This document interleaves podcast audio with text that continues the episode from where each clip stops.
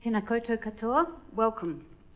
Um, and a big thank you to all of you who have turned out on this rather um, challenging morning for an even more challenging topic embracing death. Um, I'm just speaking to one of our authors, um, Caitlin Doughty, a minute ago, and she thinks it's probably the first time in her entire life she has ever turned up for a public event at nine o'clock in the morning. I congratulate you all. I'm very impressed. So that's a cruel and unusual thing we do. Um, exactly what it means to embrace death and why it might be good for us as individuals and as a society is um, the topic of this morning's discussion. But I think the fact that you've all left your warm beds um, at this hour to participate in this session suggests that you are not part of what Caitlin Doughty sometimes describes as the death denial culture. We're going to talk about death denial and, and what that might mean, um, but first of all, I just want to quickly introduce you to our panelists. So, Caitlin Doughty, Hawaiian born, with the rather catchy trade title of a licensed mortician and an advocate for the reform of what she describes as the Western funeral industry. Next to me is Matt Vickers, who I think will be known to many of you. He's New Zealand born but now resident in New York, where he works for our um, Star Zero accounting company, software um, company. And he's become an accidental writer um, by fate and an advocate for the legal reform in support of assisted dying. In the middle, we have our own local expert in death, Dr. Ruth McManus. She's a lecturer at Canterbury University who's researched and written extensively about our attitudes and practices around death and dying across culture and time.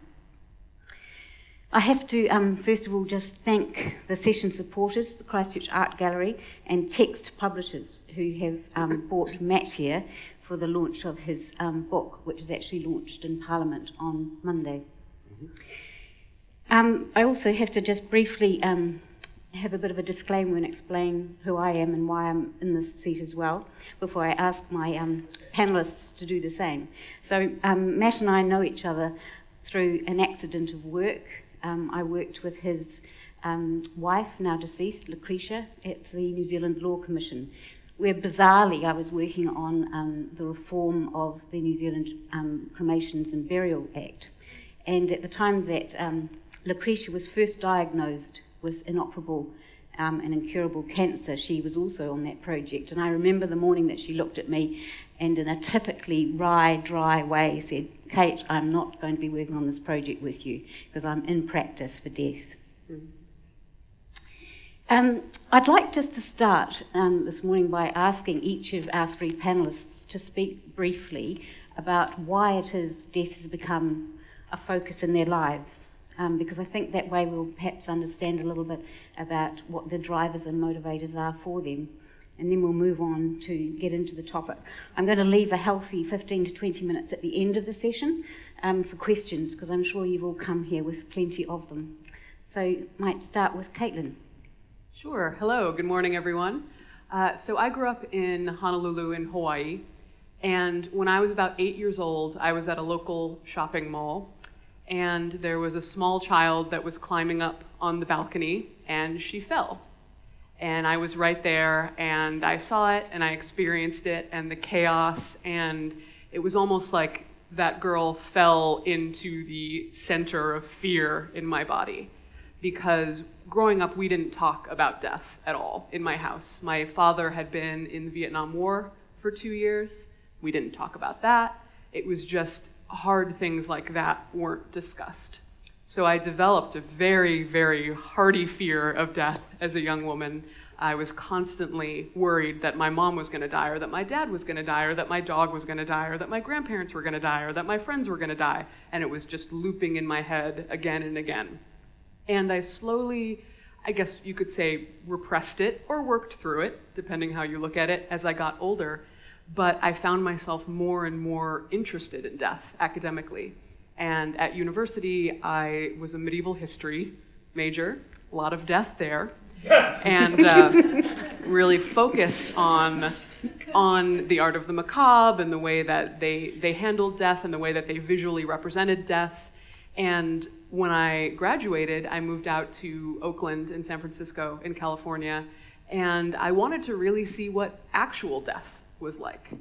And so I, for some reason, somebody hired me at a crematorium in Oakland, and that was my entry into the funeral industry. And I spent, uh, you know, ages 22 to 23 alone in a giant warehouse cremating bodies day after day.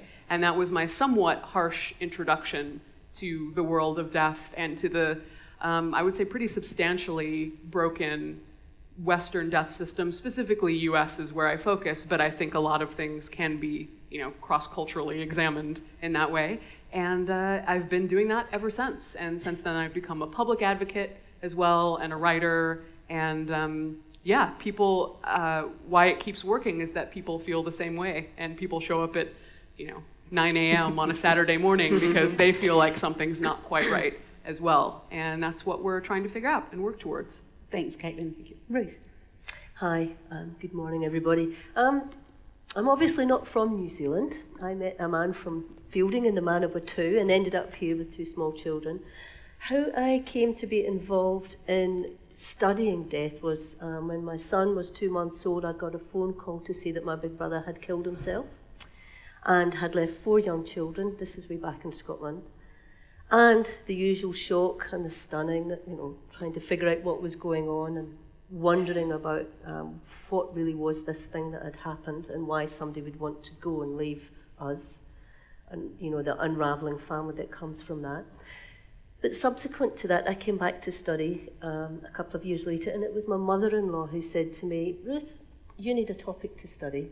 Why don't you look at suicide? In which i did. I did a phd in suicide in new zealand I was very lucky after that. I managed to get a position here. I did my PhD in Manawatu. Then I came down here. And part of my duties is to teach a course, what they call an elective. You can choose what you want. And it was got to be either sex or death, you know. and I thought, yeah, I'll go for death, you know.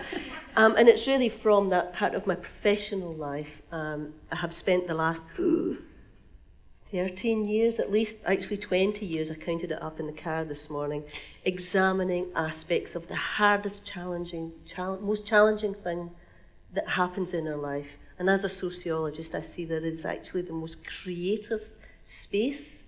That that's where people do challenging things. That's where we figure out who we are. There's always problems, there's always challenges, but that's what's kept me going, and I've done a variety of projects over that time. Thanks, Ruth. And we'll come back to that point about death being a motivator for life. Yeah. Um, Matt. Yeah, so uh, I came to uh, be an advocate for assisted dying probably quite reluctantly. Um, my, my wife, of course, Lecretia, uh, was diagnosed with brain cancer in uh, 2011. And uh, for, for the longest time, I suppose, um, she, she was still focused very much on living and uh, right up, I think, until 2015, um, we didn't even talk about death much. Um, in the time that she was ill, it was all about going on holidays and making the most of the time that she had. Uh, but uh, eventually, I think in 2015, uh, it became apparent that, that she was going to die, and, and um, probably within sort of 12 months or so. And she began to sort of think about how that might turn out. And she was, she was worried. Um, she, uh, obviously, with the symptoms that she had, there was, a, there was quite a risk that she would go through uh, some, some pain. Um, but there was also the psychological and um, emotional pain of having to deal with one's own mortality. And I think that was actually the bigger thing for her. Um, and the, the, sort of the existential stress of, of knowing that, that her time was finite. Um, so she uh, took the court case as she did to, I guess, um, regain some control over that situation, um, to be able to sort of say, uh, you know, it's, it's, my, it's my life and I'm going to, it's going to end the way that I want it to, not the way that the cancer wants it to. And um, so she took the court case, and, and uh, you probably all know the results of that. But uh, afterwards, I suppose, I, I felt like uh, she'd kicked something off and a bit of a, a bit of a sort of a re-evaluation of how we think about death in this country. And um, I've, I've, um, I guess, continued that, um, felt a responsibility to do so. So, so that's, that's how I found my way to this. Um, it certainly wasn't by choice. Thank you, Matt. So we're going to pick up on, on quite a few of those themes that you've all touched on. Um, but I'd like to perhaps start with um, something prior to this um, this morning's session. We had a bit of an email exchange between us about what we were going to be covering and some of the some of the ideas.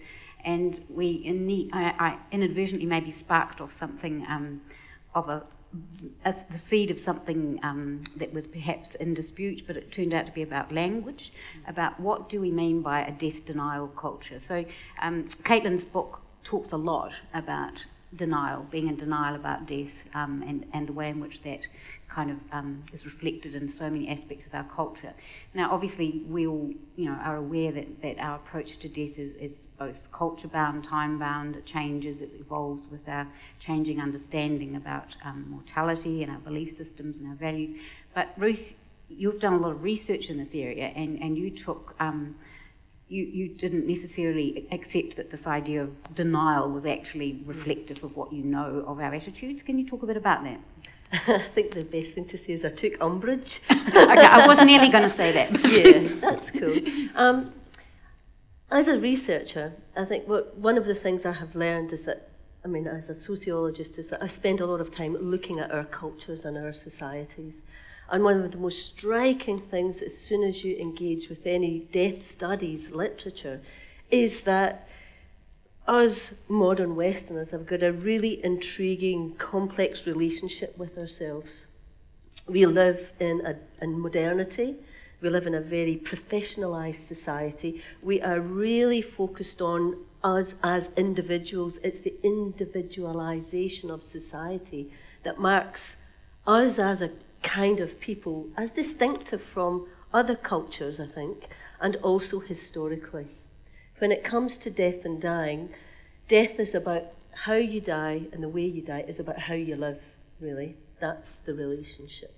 So, as an in an individualized society, when it comes to death, of course, it is as equally as individualized. We strive for it now. And I think that's where one of the the kind of impetuses for the critique or the move to being able to do it more individually was an um, Jessica, Jessica Mitford's book in uh, 1963 when she first basically began to question the funeral practices. Now that's a long time ago, that's even older than me, so it's, you know, cracking on. The thing is, she started the ball rolling and she started a space in society to talk about how we do things, how we do death. Now, there's a lot of critique around Jessica. She was very wealthy, she had a very aesthetic approach to death. It should be really stripped down, it should be really precise and clear and simplified, but that was associated with wealth. Okay, but it picked up. Um, it stuck in the public imagination, I would say. And I would say what has come from that over 40 odd plus years, if not even longer, there are two parallel movements that come with our modern society.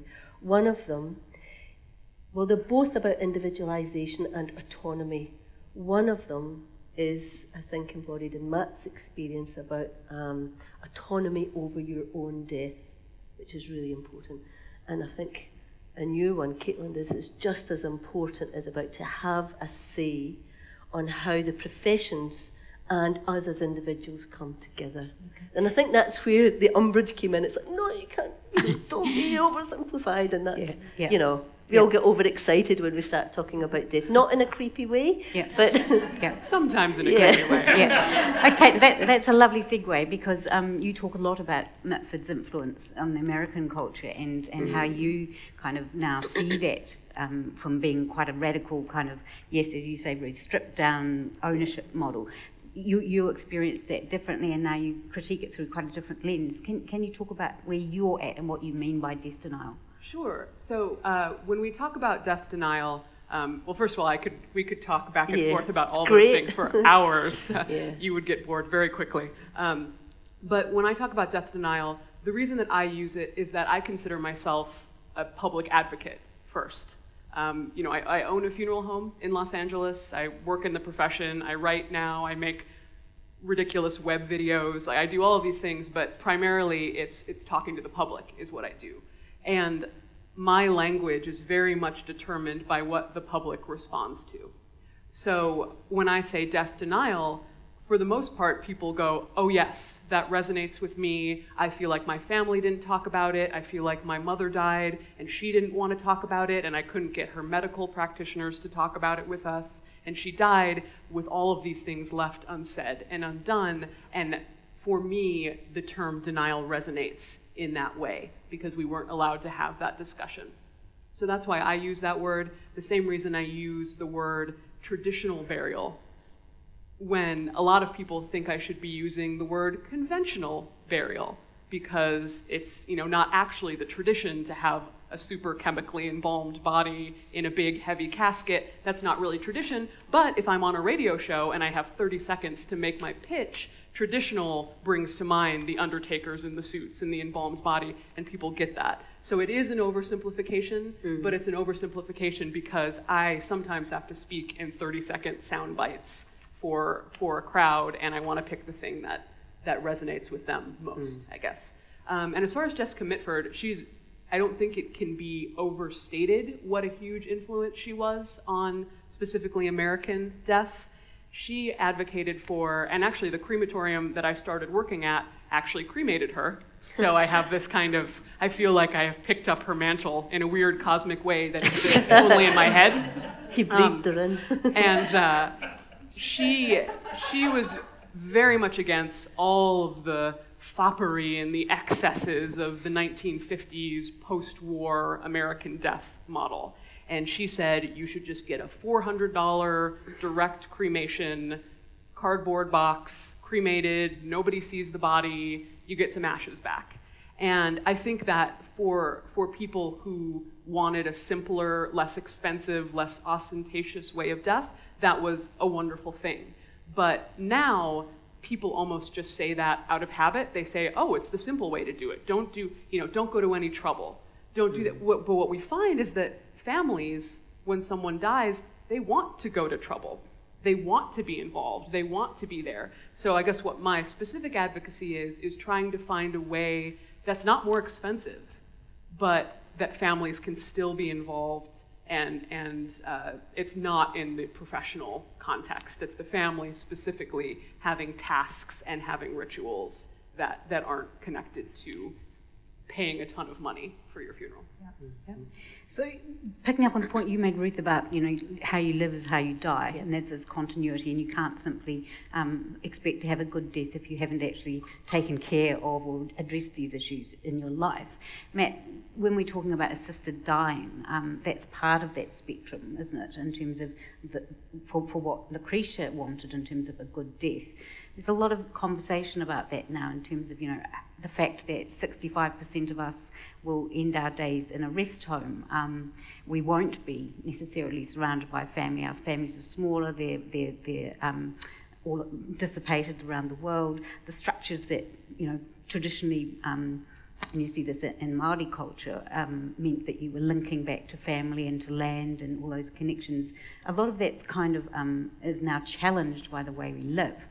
But um, you know, Atul Gawande um, talking about you know what the research tells us about what people want um, it, as part of a good death and what, what, they need. And one of the things they that comes up again and again is wanting to be in control if they have to face death. Mm-hmm. Um, I wondered whether you might like to just perhaps read Lecretia's words about what it meant to be in control and what she wanted out of a good death. Sure, I can do that. So the passage um, Matt, Matt's reading is um, something Lecretia wrote when she was trying to um, explain for the first time in a public sense um, why it was that she, in her last kind of month on earth, was stepping up into this very um, difficult area of um, advocating law reform around assisted dying. There's, there's one caveat that I want to sort of talk about first before I read. so so in, in, in, this passage, Lecretia talks about the experience of, of disability, of um, being in a, in, a, in a place where uh, she's lost control of her body. And um, she was criticised a lot uh, for, for, for, some of the things she said um, because uh, there's this sense that uh, if you're disabled, um, it, we're, if, if you criticize, just criticize the, the, the, the fact that you're disabled, then you're actually saying that some sort of lives, lives aren't worth living. Um, but the thing about Lecretia was that she was dying. Um, she wasn't she wasn't living. She was dying, and uh, the disability was was part of that, but not all of that. And um, I just wanted to say that. But anyway, I'll, I'll get started. When I was first diagnosed with brain cancer, I was told I would only have weeks to live unless I had urgent surgery. That was three and a half years ago when I was 37 years old. Over the ensuing years, I have had brain surgery to prune the tumour, as well as radiation therapy and chemotherapy in a bid to control the growth of the tumour.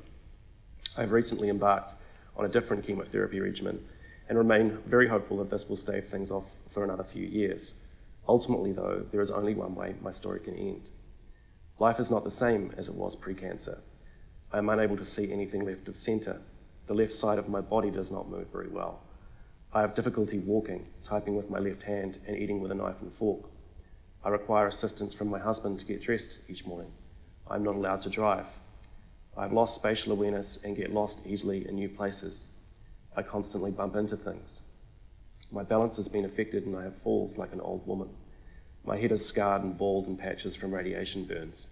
From time to time, I have searing headaches. My dreams for the future have been dashed. And yet, I still have so much to be thankful for. My cognitive ability has not been affected, so I'm able to continue working as a senior legal and policy advisor at the Law Commission, albeit with shorter hours as I tire easily. I am presently the lead advisor on the Commission's review of contempt of court. Being near death prompted an outpouring of love and support from friends and family that most people never have the opportunity to experience in their lifetime. I continue to live my life to the fullest, including travelling to exotic and exciting places, and I have wonderful friends and family to share my precious time with. I'm not afraid of dying, but I am petrified by what may happen to me in the lead up to my death. My greatest fear is losing my mental faculties and leaving my husband with a mad wife to deal with, like Mr. Rochester and Jane Eyre. As far as I'm concerned, if I get to the point where I can no longer recognize or communicate with my husband, then for all intents and purposes, I will already be dead. Why string out the process of actually dying? Nor do I wish to be a prisoner in my own body, unable to move and lying in my own excrement. That's not a dignified way to die. Why can't we make choices, informed choices regarding the timing and manner of our death? so death is as pleasant a process as possible. I believe it is a fundamental human right to choose to die when life has become intolerable because of the effects of a terminal illness or debilitating condition. I'm not sure I could actually exercise that right if I had it, but I should at least have the choice. I might stop there. Yep. Um, Matt, just following on from that, um, Matt presented before the Select Committee, Health Select Committee, um, on Wednesday, who are hearing submissions on the um, case for um, change to the legislation in New Zealand allowing for assisted dying. Um, Matt, I was really struck by some of the things you spoke about in your submission about the way in which having um, a legal option around assisted dying for the terminally ill actually allowed for quite a different framing of the conversation between physician and patient. And can you talk a bit about that and what the research tells us about that? Yeah, absolutely. So, um, uh, part of the evidence that was gathered for Lecretia's case uh, was some t- uh, testimony from doctors and, and uh, health professionals in Oregon. So, Oregon's had assisted dying laws uh, since 1995, um, so 20 years, uh, longer than any other jurisdiction in the world, unless you count Switzerland, which has got some, it's a bit funny, the laws there, I think. You can assist someone to die in Switzerland as long as you don't have a selfish motive, and I think that's been around since the 1940s. Um, but in yeah, so Oregon, uh, Oregon's probably the, the, the, jurisdiction in which um, we we know the most about how assisted dying works. And um, one of the doctors, or actually a couple of the doctors there, talked about their experience of um, of prescribing life-ending medication to patients, and um, both of them hadn't prescribed it all that much. You know, maybe maybe 20 times in their entire career, that sort of that sort of thing. And they talked about how when a patient comes to them and asks for, for the life ending medication, it's not an automatic yes. Mm. um, it, that's the invitation to begin a conversation about that patient's fears about death, um, the things that they're worried about, um, the, the values that they have. And often that conversation will end in um, that patient saying, well, palliative care sounds fine, I'll, I'll just go with that, thank you. But it's nice to know that the option is available.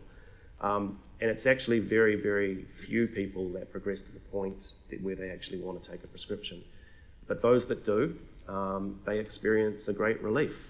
Suddenly, they have something in their pocket which uh, they can they can exercise control over the situation. Um, so the numbers are really low. Uh, I think last year about 250 thereabouts prescriptions were, were issued to patients in Oregon.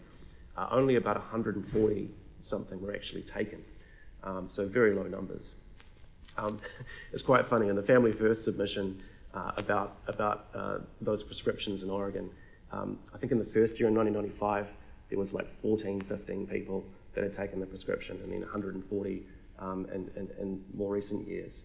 Um, so low numbers, but they painted that as a 676% increase in the number of people that were taking these prescriptions. So it's kind of funny how they, they paint that picture. Um, but yeah, it's, it, it is a positive thing. And uh, yeah, I think uh, it, does, it does change the nature of the conversation. Um, I think uh, when you approach a doctor and, and you talk about the fact that you might want to die in New Zealand, um, they're very scared of that. They're very scared of you talking to them about that. And um, if you persist and sort of say, well, that's what I want, you know, um, there's this fear around, well, I'm, I'm going to get prosecuted if I help you, and you know, all that sort of thing. So, so um, yeah, I think assisted dying legislation actually uh, makes those conversations better, and that's what we're seeing in Oregon. Thanks, Matt.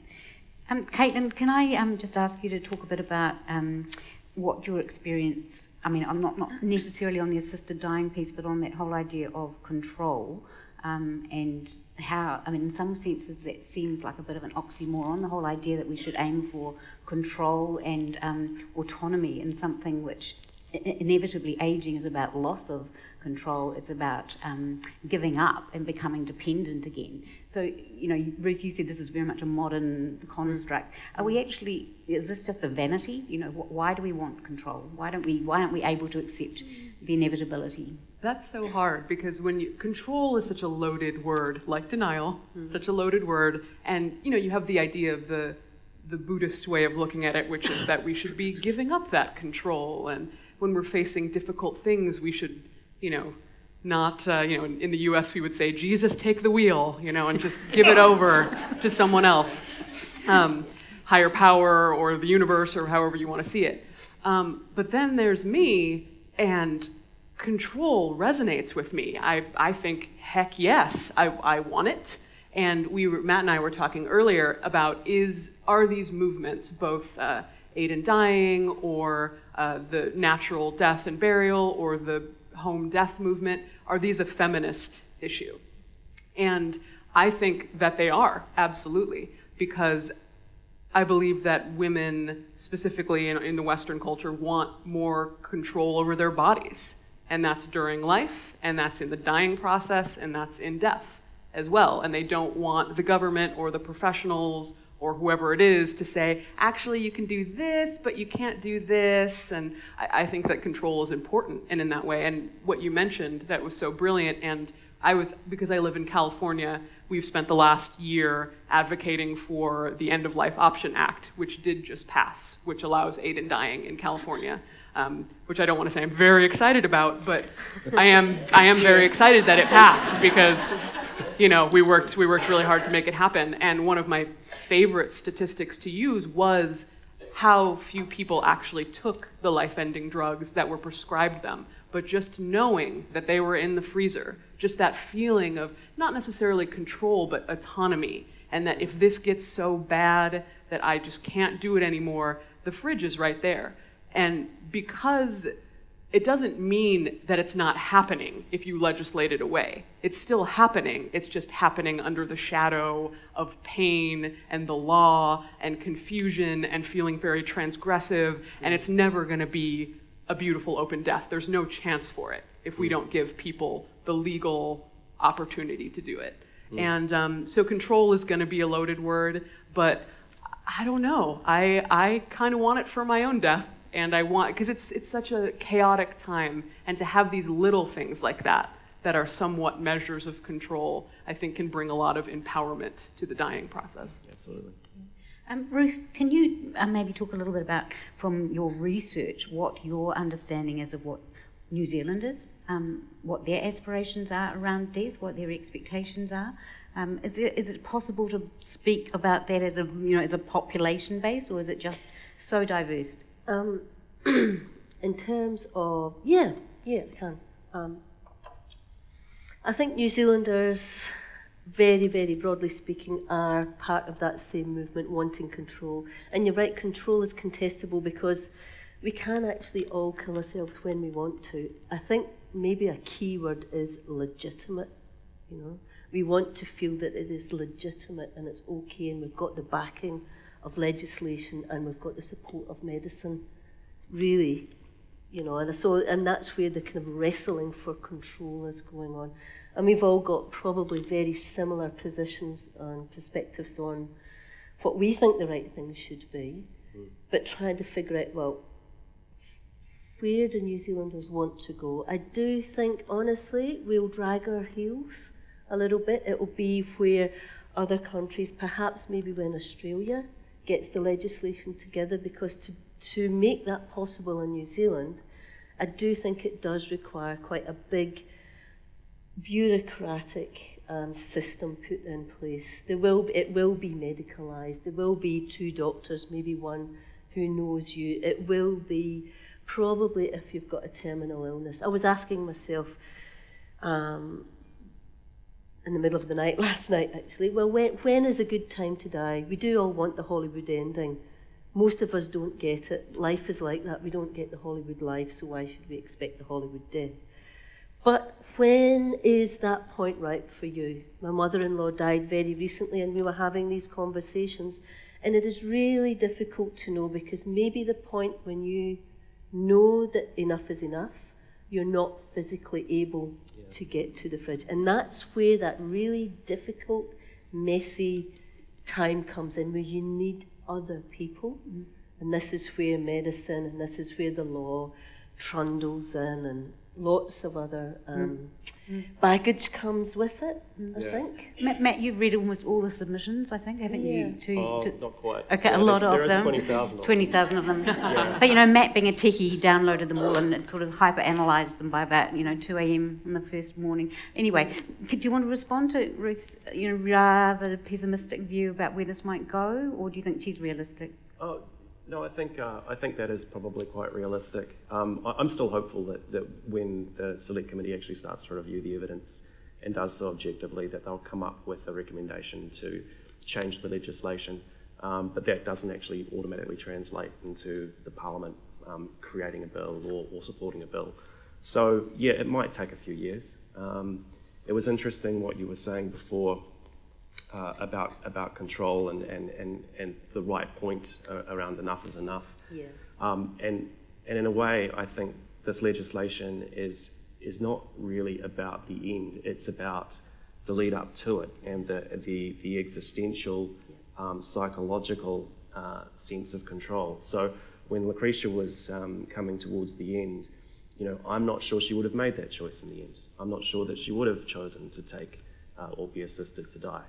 Um, but it, having the choice up until that point was the important thing to her because that, that uh, respected her autonomy, respected um, her ability to have some say over, over how things sort of panned out.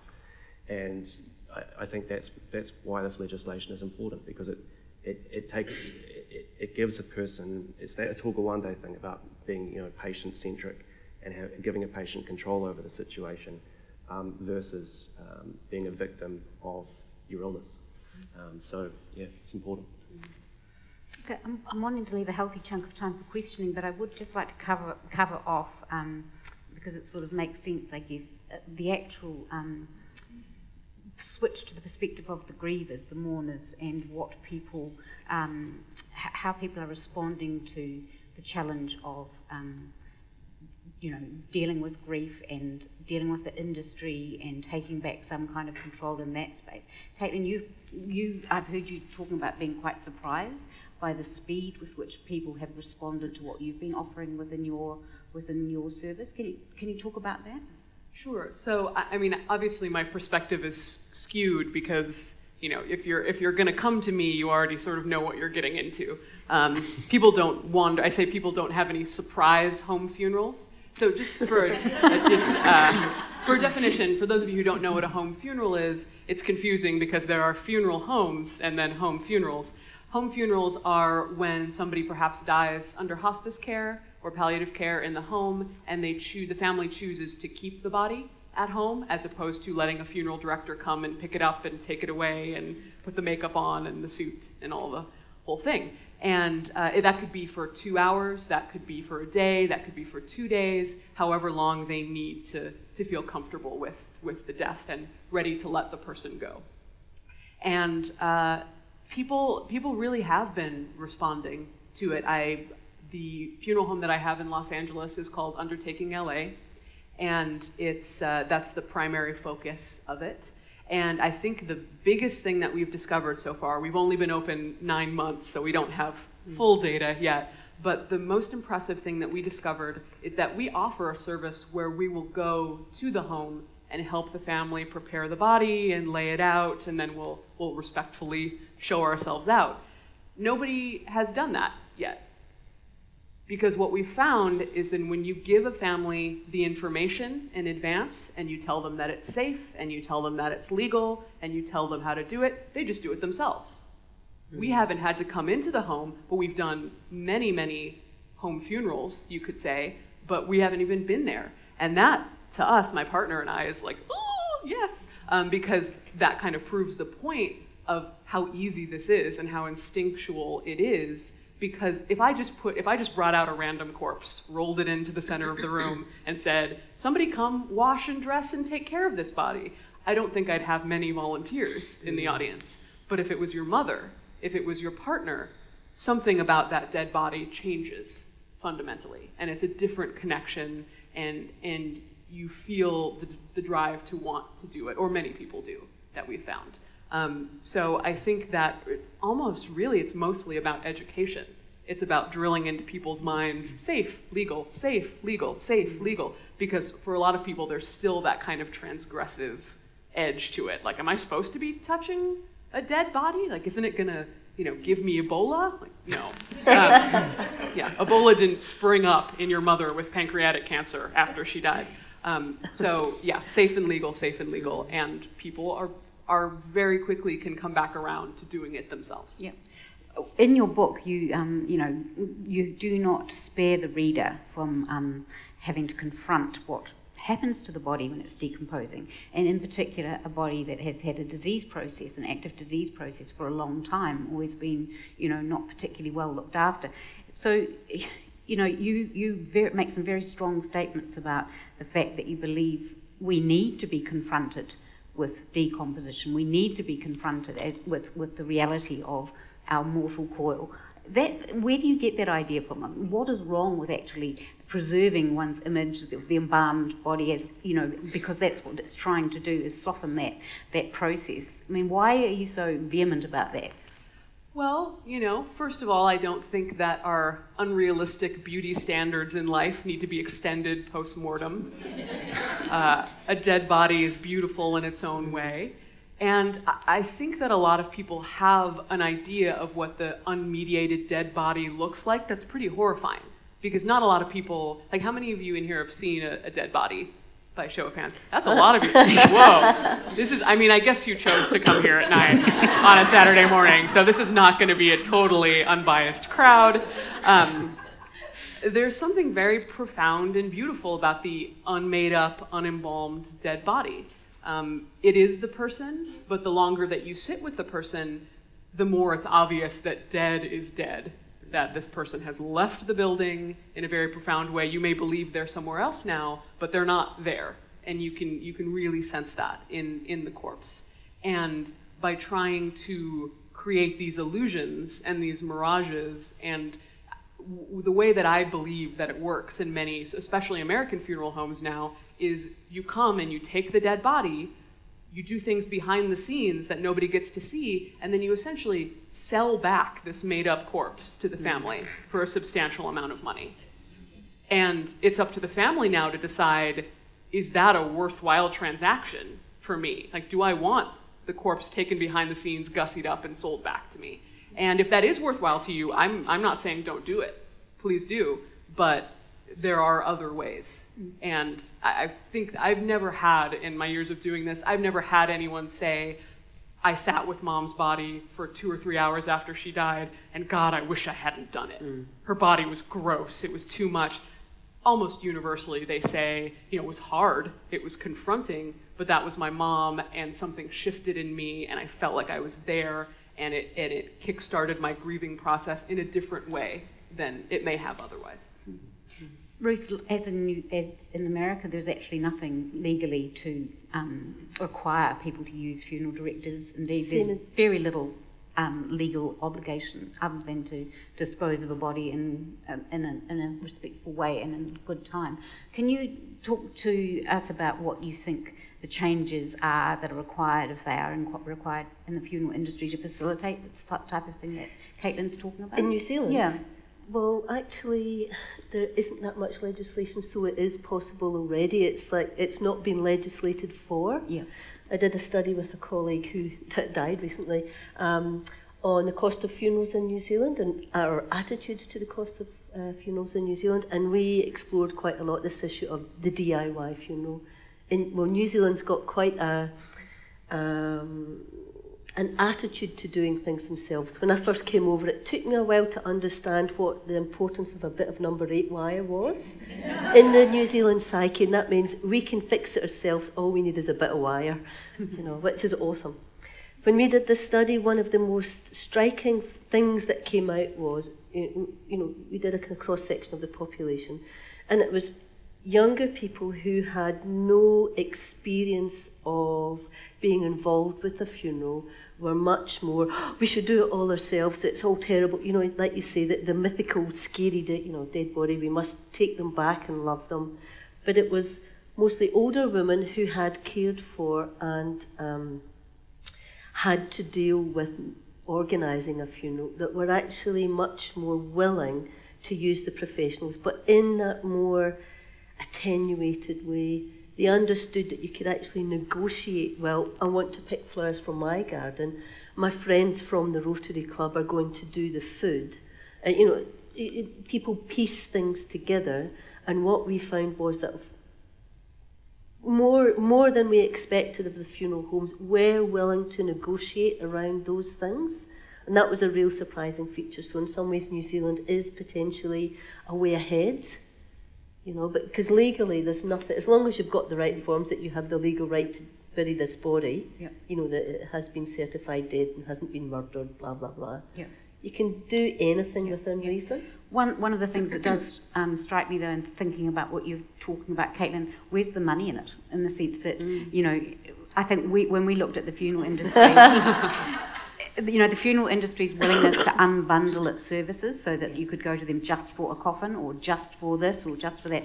that that's, we're still a long way away from that. And Sounds like telecom. Telecom. yeah. Sorry, unbundled services. Yeah. Yeah. okay. But Caitlin, seriously, if, if you've got families who actually can do it themselves, then they're, ne- they're not going to pay you, are they? They aren't, and uh, we are actually the only nonprofit funeral home in Los Angeles, um, uh, which, as, as of right now, means that uh, we don't make any money for sure.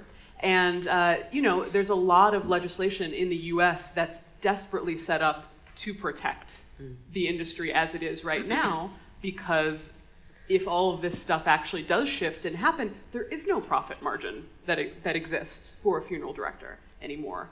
And um, that's a real problem for them, Can I ask a question? Sure. Is, it, is, it, is it to protect the industry or is it to protect, protect people's beliefs or religious beliefs around death? You know, that when I set out, I thought that was going to be much more involved than it was. But I I find it very rare that somebody says people people associate the embalmed body in the U.S. with a big Christian with, with a mass and with a burial, and I I have never honestly heard anyone say. Oh, we, we embalmed because it's the Christian thing to do. That's what funeral directors say, but that's not what families say. Um, so that and obviously there's you know if you're Jewish or you're Muslim or um, that sort of religion, you have specific beliefs around the burial and the death. But you know, the Catholic Church okayed cremation in like 1963 or something. We've been off that for a while, so I, I don't find that very often. Um, but it is it is it's very much run by the funeral directors. And they have, in the US, I'm not sure about New Zealand, there are huge lobbies that go to the governments of each individual state and make sure. And we were, I was talking earlier about something, I'll say it very briefly because it's not super uh, fun to talk about, but ready to embalm laws, which are in 29 of the 50 US states, which means a funeral home has to be ready to embalm at any time, which is the equivalent of saying a vegetarian restaurant needs to be ready to make steaks and have the steaks in stock at any time, even if that funeral home says, but we actually offer natural burials and we offer cremation and we offer home funerals. we don't want to have anybody embalmed. There's lots of places in town that can embalm if they need it, but we don't want to do that. No, you have to pay the hundreds of thousands of dollars to set up a facility with embalming equipment, with a ventilated room. Some places have to have six full sized caskets on premise. Well, what if I don't sell caskets? Too bad. Mm. You have to have a hearse. Well, we don't use a hearse. We use a, you know, a Prius. nope, can't, can't do it. Um, so by having those laws in place, they're effectively meaning that anyone who's a young woman who's a minority business owner, anyone who wants to start a smaller funeral home offering specific things is completely unable to do so in the market. In California, I'm lucky we're not a ready to embalm state. So funeral directors are actively worried about this and lobbying to keep those things in place because they don't want that to happen. They're already, you know, most funeral directors are still talking about the cremation problem. Yeah. Yeah. Yeah. you know, like that's where they are yeah. in the process. I mean, we, we're just about out of time, but one of the things that listening to this conversation I'm very mindful of is that Māori tikanga um, and the tangihanga is a very intact part of Māori culture here, and that does have a requirement not just of hours with the body, but days mm. with the body. And for Māori, you know, cremation is not an option, and embalming is used for that very reason, because this is a very public event. Um, the body's on display. It goes literally for days, and sometimes it takes days for people to be able to gather from all around the country or sometimes around the world. So, what are we, where are we at with alternatives to embalming if you don't want to have that intrusive process, but you do want a body to remain um, intact and um, able to be viewed for quite a long time? Well, you know, the body is volatile after death, as we talked about, especially given how the person died, what the medical issues were. I, I often said embalming is a fine choice if the body needs like its big day out. You know, if the body if the body is flying to Berlin or to you know across the world, if the body is going on display in a huge public way for days and days and days, you might want to consider embalming mm-hmm. because you want that corpse to move around, you want to put it different places, you want everybody to be touching it. Yeah, if that's if that's your main focus, embalming's not a terrible mm-hmm. idea, but have to have every body, every body, dead body that goes through the system be embalmed no matter what. Yep. That's yeah. that's the issue. Yeah. Okay. Thank you. Look, I'm just going to I'm going to pause here because we've got about ten minutes left, and I'm sure that you've got questions um, for our panelists. Um, so, yeah, could you um, speak loudly and maybe um, yeah tell us who your question's directed to? Hi. Um, probably to Ruth. I want to go back to the assisted um, dying process, mm-hmm. and a few states there mm-hmm. are several states now that have that, but most of it is with, with the medical um, community deems a terminal illness. Yeah. But then you get something like dementia or Alzheimer's, where at the time that it would be appropriate, the person is no longer capable of acting. And I'm wondering if there's any change that you've seen or on the horizon, because the only way to do it then is assisted, and there aren't. They're not of sound mind and body at the time to make the decision yeah. yet. I think that's one of the really this is me with my sociology hat on. I think issues around slow degenerative death, like dementia, is one of the key problems of our, uh, key questions of our generation. We have got the technology to keep us going when otherwise we shouldn't, and that's one of the downsides. Really, is if it is our brain that goes, if it is our faculties, it's like our social institutions haven't caught up with where we are with our technological abilities. Yeah? We can keep ourselves going, but the quality of our lives become really problematic. Um, there are debates going on about um, how to set that up. You have advanced directives, but they're actually not legally binding. You know, so you can say, well, at some point when I lose my marbles, I want you to do X, Y, and Z. It's very, very difficult to apply those wishes. So ultimately, even though we live, you know, in a modern society where autonomy, the individual autonomy is king or queen, actually it's not. It's medicine, it's legislation that will trump us every time. And I can understand that actually because there comes a point like we might all want this personal control, but if you vest it all in us as an individual, it be, does become a little bit easier to, dare I say, be a little bit manipulated. That is the danger, and they talk about it as the slippery slope. You know, I think that can be totally inflated as an argument, as you've said, like, you know, oh, you know, everybody's going to want to kill themselves if you legislate for it. Actually, it's not true. Mm. I think what you've said the, um, in Oregon is shown in other places where they've brought that in, in the Netherlands and Denmark. Less people actually take the um, euthanizing medication than perhaps would kill themselves Ill- illegally or you know, transgressively. There was something I wanted to um, say on that point actually, because it was one of the things that I struggled with the most. So, um, Lecretia actually did an advance directive, um, sort of laying out what she wanted to happen. Um, and one of the things was that was in there was when she got to the point where she was no longer mentally competent, um, power shifted to me through power of attorney if the law allowed it.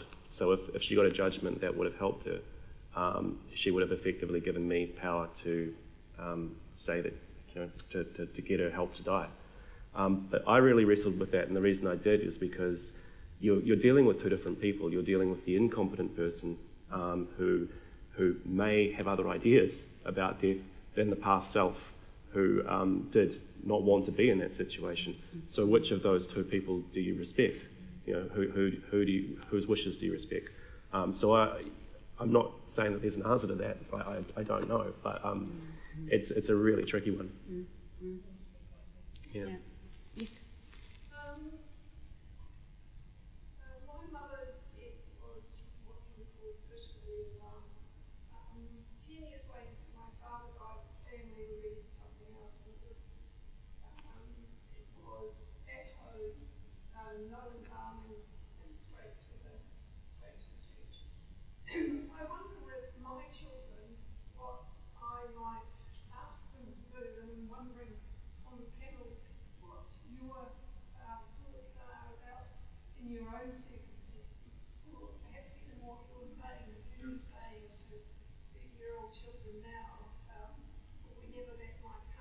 Yes. Caitlin, do you want to answer? So, so you're talking about the conversation with your children about what you want. Do you have a sense of what you want?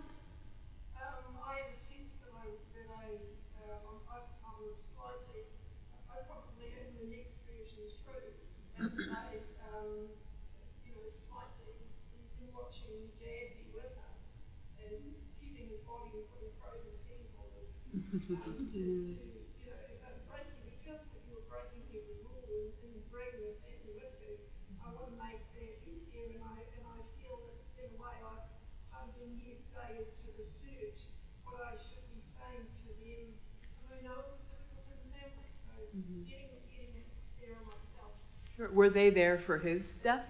One of the two um, was just the other one. One didn't be involved in the other one. What's really, what I really love about figuring out what you want is the conversations that can be opened, especially between parents and children or between spouses and partners. To, you know, you may start talking about death, but it might open up all sorts of other discussions as well. So it would be a really excellent starting point to ask the, the child that was there, how did you feel about it? Were, were there issues? Did you feel uncomfortable? Because, you know, I'm not dying right now, but I will be someday, and this is part of what I want. I find that in most situations, children want something to do. Mm-hmm. They want a task. They, I worked for a long time in completely direct cremation, which means no service, no nothing. All you do is talk to the funeral director on the phone, and that's your only task. And people don't feel great about that. They want to do more.